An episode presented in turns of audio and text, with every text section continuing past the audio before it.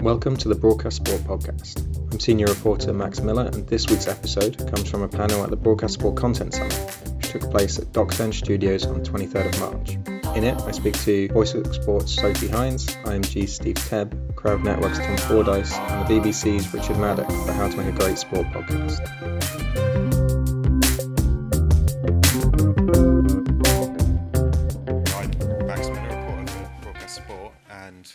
Introduce ourselves first. I guess Steve. Yeah, I'm Steve Tebb. I head up the audio division at IMG. I'm Sophie Hind. I'm the managing director of VoiceWorks Sport um, and also the Sports Social Podcast Network. I'm Tom Fordyce. I am the creative director at Crowd Network. Uh, I present various podcasts, including the, or co-present various podcasts, including the Joe Marler Show, the Geraint Thomas Cycling Club, and I used to work just across the way as the BBC's chief sports writer. And I'm Richard Maddock. I'm the lead commissioner for BBC Radio 5 Live and also one of the commissioning editors for BBC Sounds. Okay, cool. So we've got obviously quite a broad range of throughout the podcast world. Um, and starting at the beginning, how do you, I guess, come up with your first ideas or refine ideas, try and find the market for them and so on? Um, and try to, I guess, a list of the first things you think about when you come up with a podcast, I guess. Um, I don't know who wants to weigh in. Well, I think time is key, uh, and we often don't have a lot of time, and depends on your clients as well. We work with various clients, federations, or radio stations, and we try and develop um, the ideas slowly. Um, we've got a really creative team within our department, so we do a lot of brainstorming. And the key thing for us is to make sure you know your market, know what your client wants, um, and don't rush that either, because you can easily make some bad decisions very quickly. So if you take your time of development, which isn't always easy, then that tends to be quite a good platform to start and, and usually leads to the most success and gives you a chance to develop your ideas properly, I would say. And if I, I'll go now. Oh, go ahead. Yeah. We'll go along the line. Um, uh, yeah, we work mainly with sports organisations, so clubs, governing bodies, uh, in terms of the production side of what we do. So normally we'll start with, you know, a, a proper brief, and often it's kind of we want to do a podcast, but it's really trying for us to try and understand how that fits in with their communication objectives and their marketing objectives, and really pushing to try and do something that isn't served by their other content strands elsewhere. So it's not giving the audience what they already want. And often with a podcast, um, you're trying to attract a different audience. So it's working out who that audience is, where they are, you know, and what's going to excite them. Or alternatively, it can start with the presenter. So if you've got the right talent, talent next to me, um, then you know it's understanding their passion points and how you can communicate that to the audience. Yeah, I think we probably do it in two different ways. There's the, the taking the potential podcast host and then trying to build an idea around them, and then they're starting with the idea. If you start with the potential host, there's certain things that we found works really well, certain sweet spots. So, and a lot of these learnings came from when we did the Peter Crouch podcast in my BBC days. But there are threads probably between how Crouchy is and how Joe Marler is and how Geraint Thomas is. Um, and that is that the person, if it's going to be a sports person, has to be likable. There's no good having someone who absolutely everyone hates for obvious reasons. Um, it helps if they still view the sport, even though they're super successful at what they've done, if they still view the sport the way that we do as fans, because ultimately they're going to be a conduit between the listener and that elite world. And then there's probably some stuff around where they are in their career. So um, Steve is absolutely right. You need people to commit because podcasts can be very easy to do, but they're very hard to sustain. They're very hard to sustain successfully. So you need someone who's going to be committed to the podcast, not just thinking, "Yeah, I'll give this a crack. I might try four or five episodes." You want them to really buy into it. You want the podcast to be a massive part of what they do. So sometimes it's a sports person either coming towards the end of their career when they can see in the distance and see a point where they're no longer an active sports person, they want something to do, or maybe they've just retired. You don't want it too long after they've retired because some of their stories will lose relevance. So that's the, the sort of personality way of doing it, and the format or the um, the idea way of doing it. Sometimes an idea just hits you, and you think that is a great idea, and then you retrofit it. But you fundamentally go through the same process. You might make your list of four or five potential sports people who you could choose from. Then you'd go through almost marking them off. How many marks would we give this person for likability? How many points would we give this person for commitment? So two different ways really for us. And I guess from my side, I'm probably more on the other side of the fence compared to these guys because I'm commissioning the ideas that are coming in either for BBC Sounds or for Five Live. Um, and we, I must get five or six a day uh, pitches in for sports podcasts. And so, th- what, what I always look for is a little bit, as, as Tom's been saying, where's the starting point? So, is it the sport? Is it the athlete? Or is it the story? Because they're three very different sorts of sports podcasts. Um, and then it's, I guess it's which bucket does it fall into with sports podcasts. So for me, with BBC Sounds and anything to do with sport and podcasts comes through through our team, um, I look at it as three buckets. So the sports obsessed. So those are podcasts that give the weekly or daily update on a particular sport. So we've got things like Football Daily or Rugby Union Weekly. Um, we have sports entertainment, which is obviously does what it says. So Match of the Day would fall into there, tail enders, and then we have Sports Plus. And Sports Plus are, are ideas that are rooted in sport but go off in very different directions. So that could be a podcast that we did a couple of years ago with KP, Kevin Pietersen. It was called Beast of Man. Um, it wasn't about cricket, but it was about conservation and his plight to save the rhino from extinction in the Kruger National Park, where he lives with his family for half of the year, or Sports Strangest Crimes. So first of all, it's you know what angle are you coming from? Is it about the sport? Is it about the person? Or is it about you've got a story? Where's it fitting? Because there's obviously so many different sport podcasts. And then the gap in the market. You know, the first thing we do when we get a brief in, you put into Google mental health in sports, you'll probably get 400 podcasts. So why is yours different or why is it better than all the others that are out there? So it's about really doing the research and really knowing and drilling down because it's not just a sports podcast. You, you've got to be far more focused in terms of what you're trying to actually achieve from this. Is it something that's in that kind of, are you just going for pure entertainment? Are you actually going for the hardcore fan? Is it a kind of laugh and learn at the same time? So I think you, you, there's a lot of work that you need to do before you pitch it because there's so much stuff out there already. Yeah, and so it's about finding that niche, I guess, because it's such a crowded market. Unless you're BBC or something, having a podcast about the Premier League results probably isn't going to do particularly well against all the competition. So, how do you decide something is niche enough to have, be unique, but also there's an audience for it? I guess. Shall I go on this one? Um, I don't know if there's a science to it. I don't know what you, what you guys think, but sometimes even because you, Richard's absolutely right. You have to do all your research and find out why this will work because it's a big commitment. Um, but strangely, if, if there's a, a space in the podcast market that's really well populated, it's generally a sign that that's where you want to go. If you think you found a space that no one else has got, you need to ask yourself why haven't other people gone into that space? Um, but I think sometimes the ideas can be quite instinctive. You just get an idea and it works. Um, and you tend to know, don't you? I think with, with ideas when you've been doing it for a while, sometimes someone will come up with an idea and you'll just go, oh my God, that's amazing. Mm. And it'll just work. Mm. And sometimes you can, you can try and finesse an idea and think it's the right idea and keep going deeper and deeper. And it will almost be like this is a little itch and a scratch just telling you that something isn't quite right with it or something qu- isn't quite right with the, the balance of the presenters or, or the format. Mm. So there's definitely still room for instinct, I think, with pods. I think an idea can come out of an idea as well. So I'll give you two examples. So when um, we were talk, started talking to Eddie Hearn about doing a podcast, and we were pitched it as a boxing podcast, and of course it's going to be a boxing podcast. It's Eddie Hearn, but that wasn't the interesting thing to us. The interesting thing to us was Eddie Hearn. You know, what is life like being Eddie Hearn? It must be mad, right? And his black book must be incredible. So we were pitched a boxing podcast with Eddie Hearn, and we pushed it back and went, yeah, boxing can be part of it, but the real interesting thing is what's life like being one of the biggest sports promoters on the planet and what goes into making a fight. And so we came up with this podcast called No Passion, No Point. And that's a mantra in Matchroom that if they're not 100% behind a particular project, be it an event or a boxer or whatever, then they don't do it.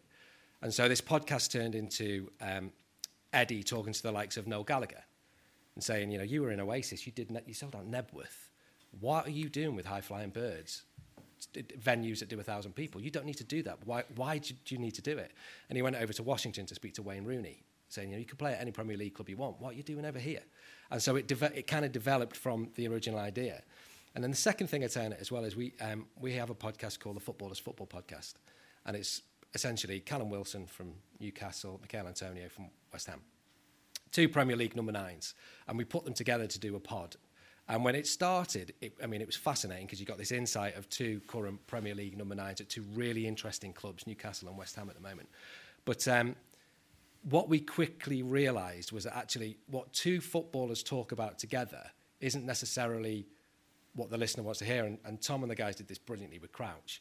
So we threw a third person in because to those two, talking about pre-season and what actually happened in pre-season training wasn't particularly interesting because it's their life. To us, it's fascinating. We wanted to know that, but they weren't asking each other. Or when one of them's injured, we want to know, well, what, what does that mean? What are you doing? What, what do you do when you're at home? But they wouldn't ask each other that because that's their everyday life. So we put Ricky in, and all of a sudden it completely changed the dynamic. And that's what Tom and the guys did so well with Crouch. So an idea can come out of an idea. So you pitched a boxing podcast with Eddie Hearn, but it actually turns into more of a business podcast and a motivational podcast. You know, and you pitched a podcast with two Premier League footballers talking about football, but it becomes something else because you throw that third person in. Mm-hmm. And I guess when it comes to more working with rights holders and kind of larger organisations, how do you, I guess, make clear to them this is what a good podcast needs to be about rather than something more stale? I think um, we work with a lot of federations, and like you guys, I'm sure they've looked at all the other assets, whether it be video or uh, digital, and they say often we want to do a podcast. And I think you need to educate them and and on the complexities of a podcast because it's different. We all know it's completely different. And managing their expectations, educate them. You're not going to get a 150,000 listeners from, from, from day one. So I think that's really, really crucial. But also um, get them to open their doors. And, and the previous panel um, was almost a, a mirror of this from a televisual perspective. Um, the behind the scenes stuff is so key. And we work with a lot of federations um, where we're so lucky in some ways. You know, we might be courtside or be inside the ropes or in the paddock, and that behind the scenes storytelling is so so crucial. And there's so many podcasts that you know we know it's saturated, but if we can offer something that gives a USP, then then that's crucial in, in such a competitive environment. And um, that's what we find that we try and do with the federations to try and give us the access. Don't be scared. You know, the previous guy said exactly that. People used to be fearful, worried about the front page stories and um, not opening their doors. And now they are very much more welcoming. And, and Sophie, you must have the same experiences with your federation work, I'm sure. We, we do, and we, we often have to push quite hard. I think um, what's stopped a lot of clubs and governing bodies from doing podcasts in the past is the thought that they need to kind of do results focused stuff and they don't want to do that because if they've had a bad week it's very difficult to sort of toe the party line. And so we we spend quite a lot of time I think working with them and brainstorming to understand that you don't need to do that. The, the fan casts as we would call them probably take care of that market or the BBC you know with, with things like Football Daily. It's what stories do you have? What people do you have in the club? A lot of the documentary style stories can be really powerful or who do you have access to in terms of hosts? Because the talent is so important. You know not every sports person or ex-sports person is going to make a great podcast. They've got to have that same quality that a radio presenter would have that kind of authenticity and engagement. And it's it's getting the charisma between the team. But i think getting them to really think about everything they have within their business is, is key, and that's usually where we get the really great nuggets that then form the ideas. Mm-hmm. And so once you've, I guess, got that great idea, you're sure there's an audience out there. How do you make sure it reaches them? How do you market it? And kind of, there's so many podcasts out there. How do you make yourself stand out? I guess would be the. Do you want me to go? You can go first. Yeah. Well, this was a challenge for us working in sport. So we actually launched our own sport podcast network two years ago uh, because I think discoverability is one of the biggest challenges with podcasting.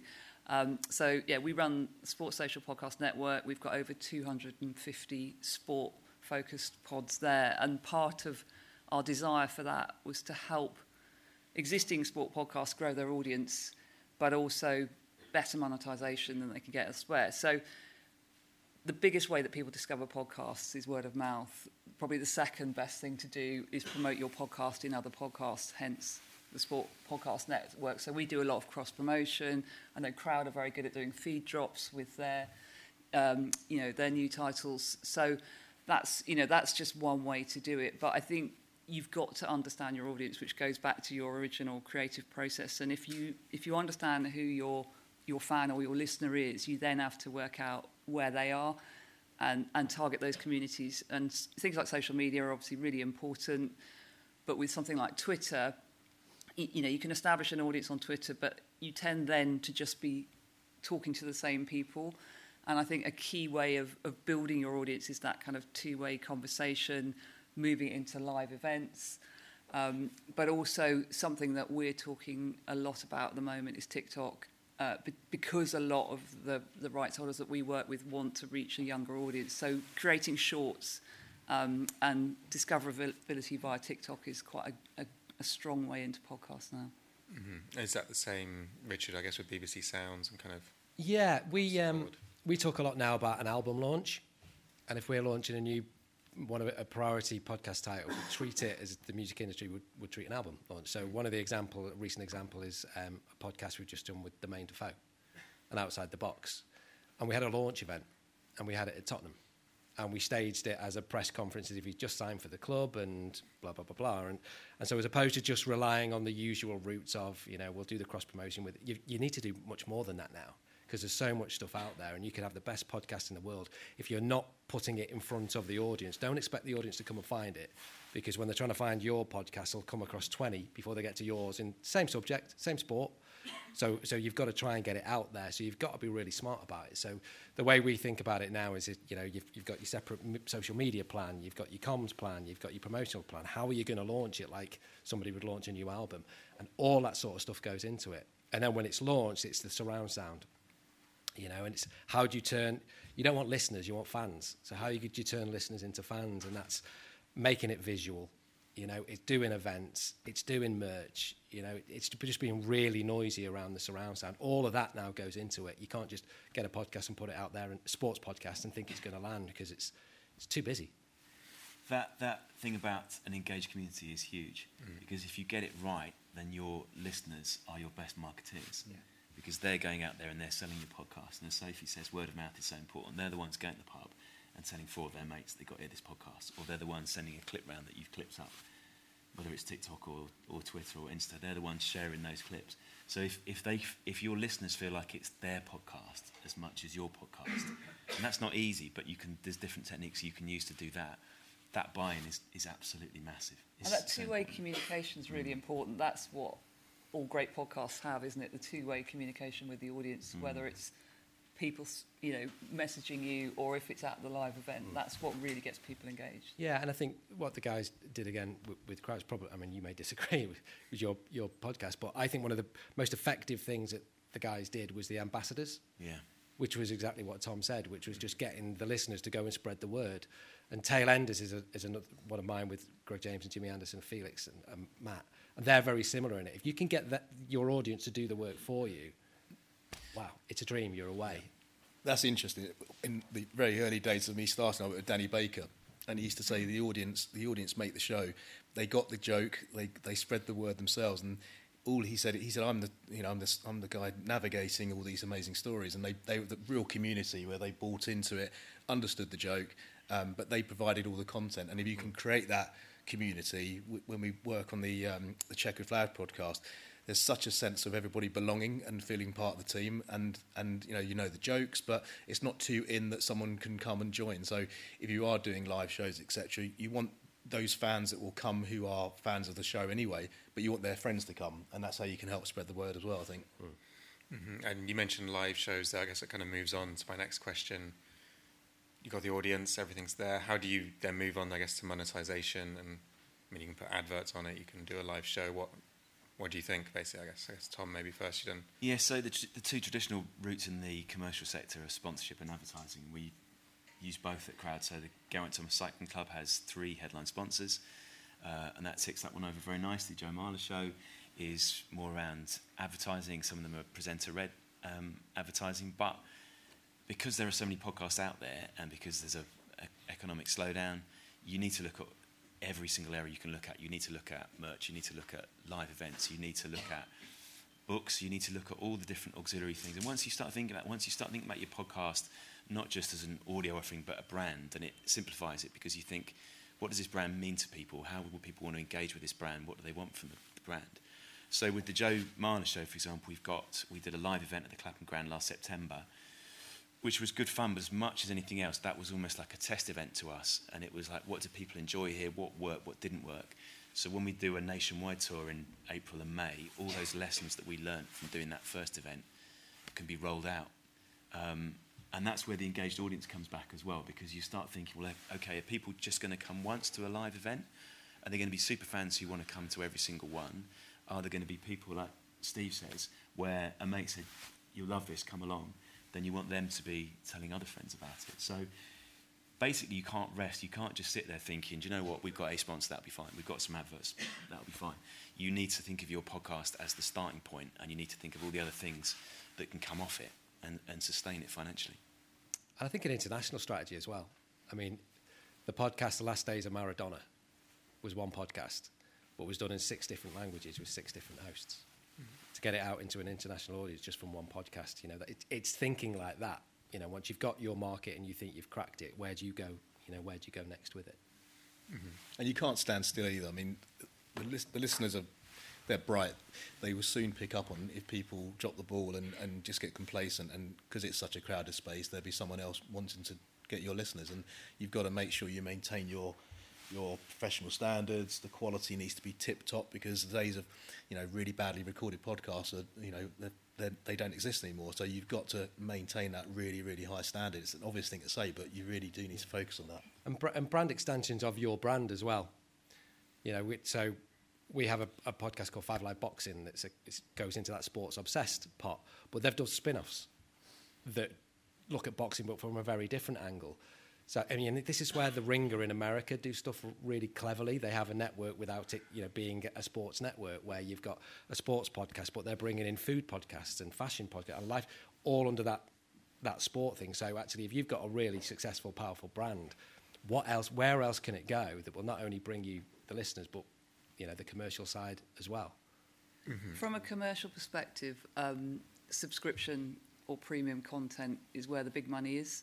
So yeah, advertising yeah. will bring you a certain amount of revenue or sponsorship, very much relative to your audience, but in the same way that people will pay for you know Amazon, Netflix, and everything else, the amount of money you can generate from quite a low number of subs- subscribers is is really strong. And another thing that um, we're, we're looking at as a business. You know, events are huge, and there are more and more and more live podcast events and very successful ones. Uh, but an opportunity that we're hoping to, you know, work with our partners on is um, is extending that live opportunity. So we're launching an app this quarter that will have a live streaming function. So if you're doing Joe at the Clapham, Grand, but you've got fans in other countries that can't come, or you've sold out but they want tickets, you can live stream audio. This is audio, not video, but you live stream the audio. You can choose to either charge to sell tickets or you can give them out for free to your very engaged fan base. But it's extending the event you know, to a global basis. Mm-hmm. Yeah, and allowing listeners from everywhere to get involved, I guess. Yes. Um, and I'm aware we've got a lot of audience questions we have to get to. Um, so a few people have asked about the importance of video. So, should your podcast be available in both audio and video, or I guess a bit of both? I don't know. Well, I think we've um, in the early days we were always a bit nervous. We thought, is this going to dilute the audience? And then I think we've all learnt that actually they complement a lot. Um, we work on quite a few podcasts where uh, there'll be visual elements, whether it be long form or short form. Now, the short form obviously works really well with social to, to promote, but actually, with you know the, the emergence of YouTube pages and YouTube channels, the long form works really well as well. So I think they, they, they complement each other. For years and years, we were always fighting, saying we're audio, audio. Um, but actually, we, we embrace vision as much as possible and use it as a tool. And also, it helps enhance brand awareness as well because there's ability to, to brand things up from a visual perspective as well as the audio side. So, when you are talking to brands, then you can offer two dimensions. I think you don't have to. Um, I think the purists in the room will probably all go, no, it, it's all about audio and it's immersive and the way that you listen to podcasts. However, we do a lot of both, and uh, to, to a lot of clients, visual is very important. And I think for younger audiences, YouTube and TikTok, and that's even when if they're not really watching it, but they've got YouTube playing, um, is quite important. Yeah, that's that's a really interesting point. So I think for a long time, there was this idea that people would watch podcasts on YouTube, and then there was a sort of Damascene moment when everyone went, no, people have just got YouTube open, and they're just using it as a listening device. So the, the, the joy we've had when we're visualizing podcasts has been as much about the marketing side of it, as Steve says. Uh, it's about clipping up for social media. Um, and then there can be an issue with bringing people from social media platforms to the podcast. Sometimes people might just consume your clip, but then there is potential to monetize, for example, your TikTok stream. So rather than thinking we're going to bring people to the podcast and then we're going to use sponsorship and advertising there, you can you can literally monetize your just your YouTube um, channel or your TikTok channel. So um, you can break it down in ways that you wouldn't have thought possible before. But I think also the point you make there, Steve, about profile is really important. Mm. So we've been visualizing the Joe Marler show for about eight or nine months now. We've got a really nice studio set up in Kennington. And as much as anything else, it just impresses guests. If you've got a big name guest and they come in and they see that setup, it, it really helps and it helps bring in other guests. So you have to work out if the additional cost of visualizing your podcast is, is worth all those other benefits. And, with some podcasts, it's not, as Sophie says. So the Geraint Thomas one, we don't. We record it on a on a um, an app called Riverside, so you can clip up stuff.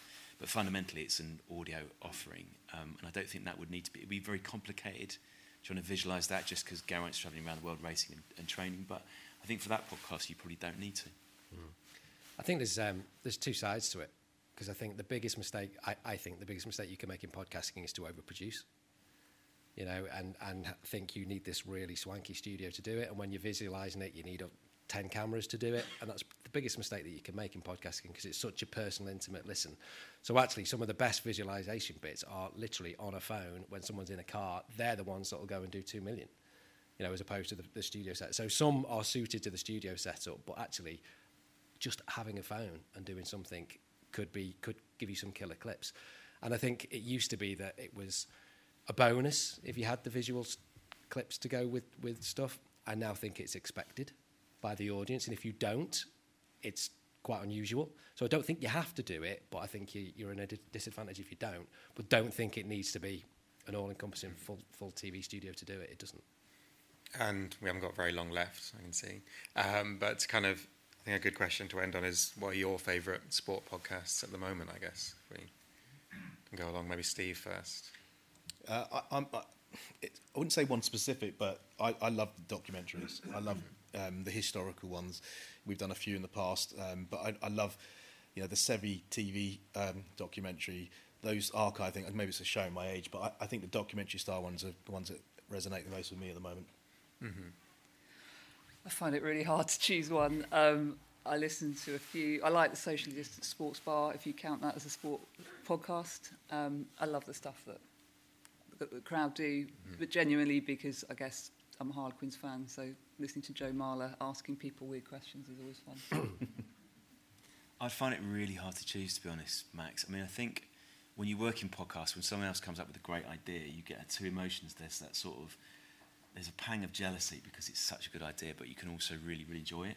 And I think if someone does something original, but also some of the longer running podcasts, like Richard's talked about Tailenders, Tailenders is the perfect cricket podcast because you've got the absolute right balance. You've got the elite athlete, you've got the obsessive fan, um, and then you've got Greg to steer it all. Mm. And there's chemistry between all of them. And if you're inside the Tailenders tent, you, you're all in on that same shared experience. Um, so I, I, yeah, I think it's the it's the combination of the new ones where you where you go, oh, I wish we'd done that, but I love it, or the other, the older ones like Tailenders. And the the other thing that I think is a challenge for for longer running podcasts like Tailenders is how do you maintain that quality? How do you maintain that engagement? How does that that idea not drop off? So podcasts like Tailenders that can maintain it and develop it and always find new ways to progress, I think, are, are very admirable. Mm-hmm. And for me, it's those where you, you you you laugh and learn at the same time. You know, so something like, again, is it a sports podcast? Question mark. Athletico Mince. You know, it's just one yeah. of those that you, you, you're what in. we learn from Athletico Mince? Well, yeah, But I think things like just things that cleverly blur genres, and so you listen to a sports podcast without necessarily thinking you're listening to a sports podcast. Um, are the ones that I think are quite smart and quite clever, and are the ones that can kind of go on forever.